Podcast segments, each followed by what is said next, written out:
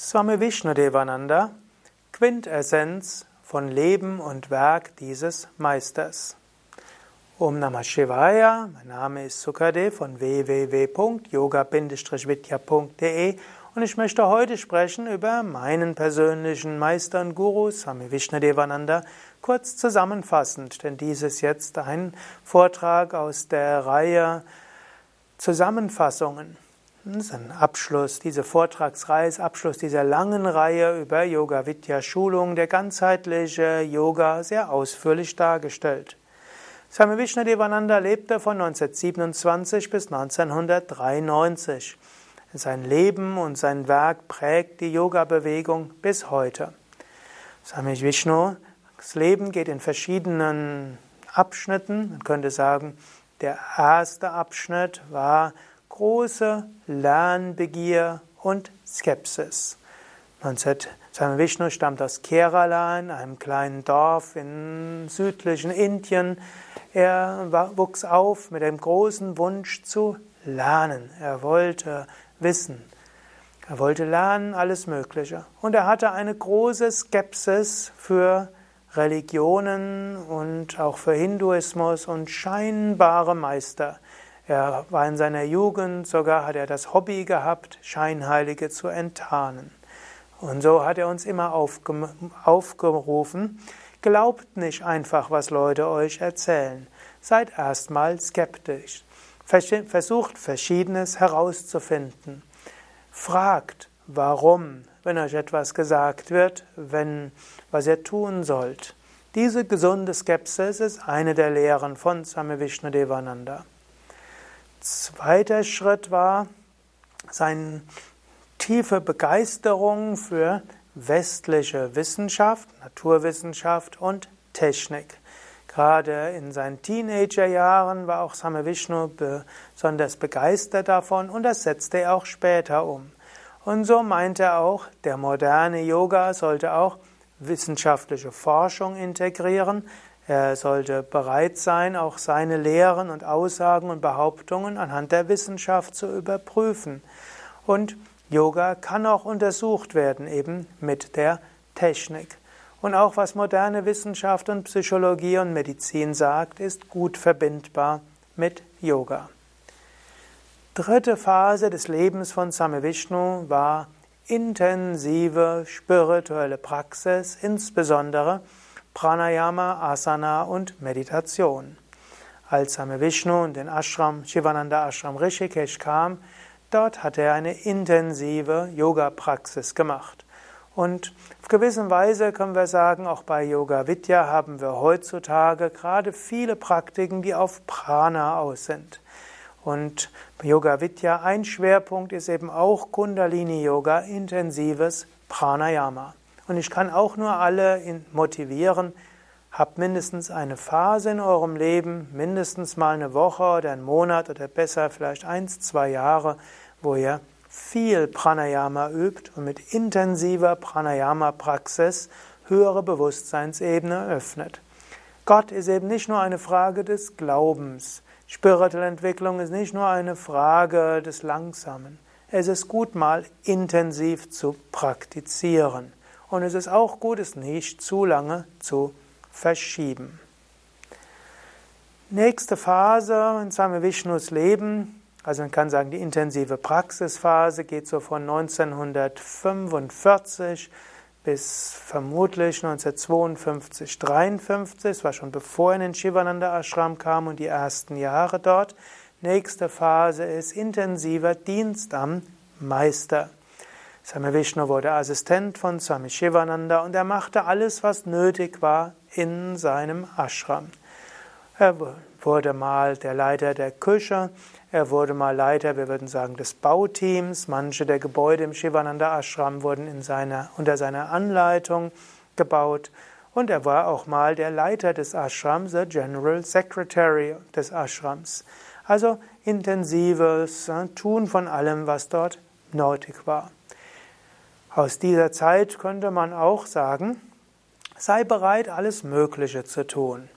Auch wenn es gut ist, sich langfristig vielleicht auf seine besonderen Stärken zu besinnen, Swami Vishnu in seiner Ausbildung seiner Schüler war immer wichtig, dass jeder alles mal ausprobiert. Mal im Haushalt, mal im Bauteam, mal bei den Computern, mal in der Rezeption, mal in der Küche und so weiter. Sich für nichts zu schade vorkommen und für nichts nicht gut genug vorkommen.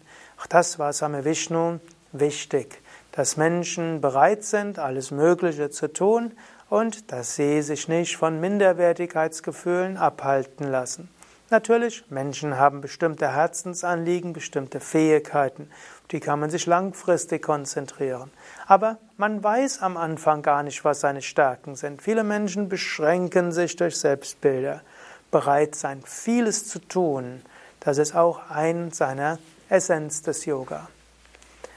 Nächster Schritt könnte man sagen, seit 1957, vielleicht bis zu den 70er Jahren, war Yoga verbreiten mit großem Enthusiasmus und ermutigen von all seinen engen Schülern, selbst Yoga-Unterricht zu geben.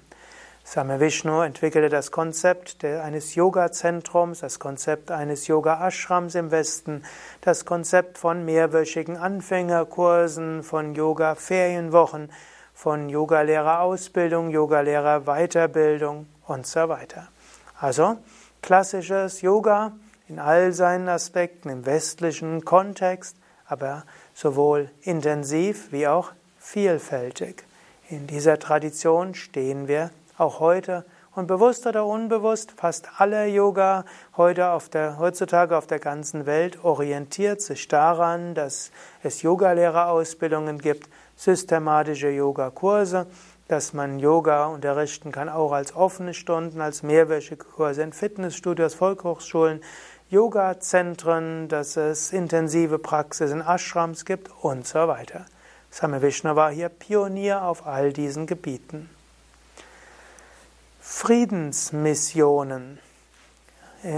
Ende der 1960er Jahre bis Mitte der 80er, eigentlich bis zum Ende seines Lebens, sagte Swami Vishnu auch, dass der moderne Yoga-Übende nicht nur für sich selbst üben sollte, sondern dass wir uns auch einsetzen sollten für den Weltfrieden, für Ökologie und für religiöse Toleranz und auch für die Einheit der Kulturen, der Nationen und so weiter.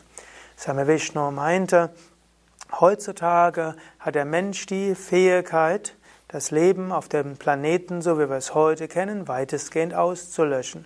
Ob er es über Klimakatastrophe, Atomkrieg schafft oder auf andere Weise, der Mensch kann es heutzutage.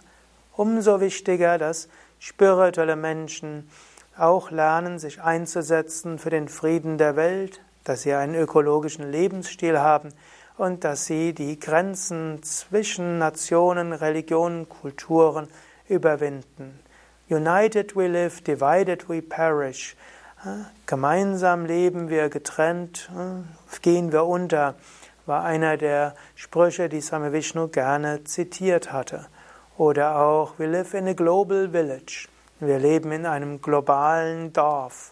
Diese Einstellung sollten Yoga-Übende haben. Und er meinte auch, Yoga sollte auch deshalb verbreitet werden, um ein Gefühl von Einheit zu haben. In seinen letzten Jahren, man könnte sagen 1987 bis 1993, hat Swami Vishnu seine Lehren systematisiert, vielleicht auch etwas vereinfacht, um so dafür zu sorgen, dass seine Lehren auf eine bestimmte Weise langfristig weitergegeben werden.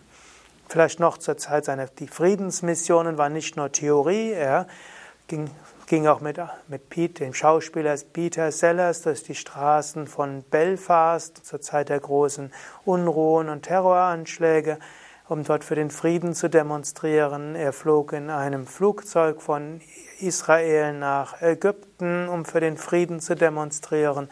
Er ging zu der Zeit der Hindu-Sikh-Unruhen, war Vermittler zwischen Hindus und Sikhs und sprach auch mit den Anführern der Sikhs im Goldenen Tempel. Er flog über die Berliner Mauer 1983 von West-Berlin nach Ost-Berlin. Und als die Mauer fiel, suchte er auch das Gespräch mit verschiedenen Politikern, um sie dazu weiter zu inspirieren, zur vollständigen Einheit zu kommen. In diesem Sinne wollen wir uns auch weiter einsetzen, Yoga zu verbreiten für Gesundheit, für Wohlbefinden, das Verbinden mit einem gesunden Skeptizismus und mit Wissenschaft, Yoga auch verbinden mit anderen Traditionen, mit Medizin und so weiter. Wir wollen aber auch Yoga spirituell unterrichten und uns öffnen für die Einheit der Kulturen und Verbundenheit und Frieden. Om Namo Bhagavate Vishnu-devanandaya, Om Namo Bhagavate Vishnu-devanandaya, Om Namo Bhagavate Vishnu-devanandaya. Wenn du mehr wissen willst über Swami Vishnu-devananda, geh auf unsere Internetseite www.yoga-vidya.de und dort gib ins Suchfeld ein Swami Vishnu-devananda.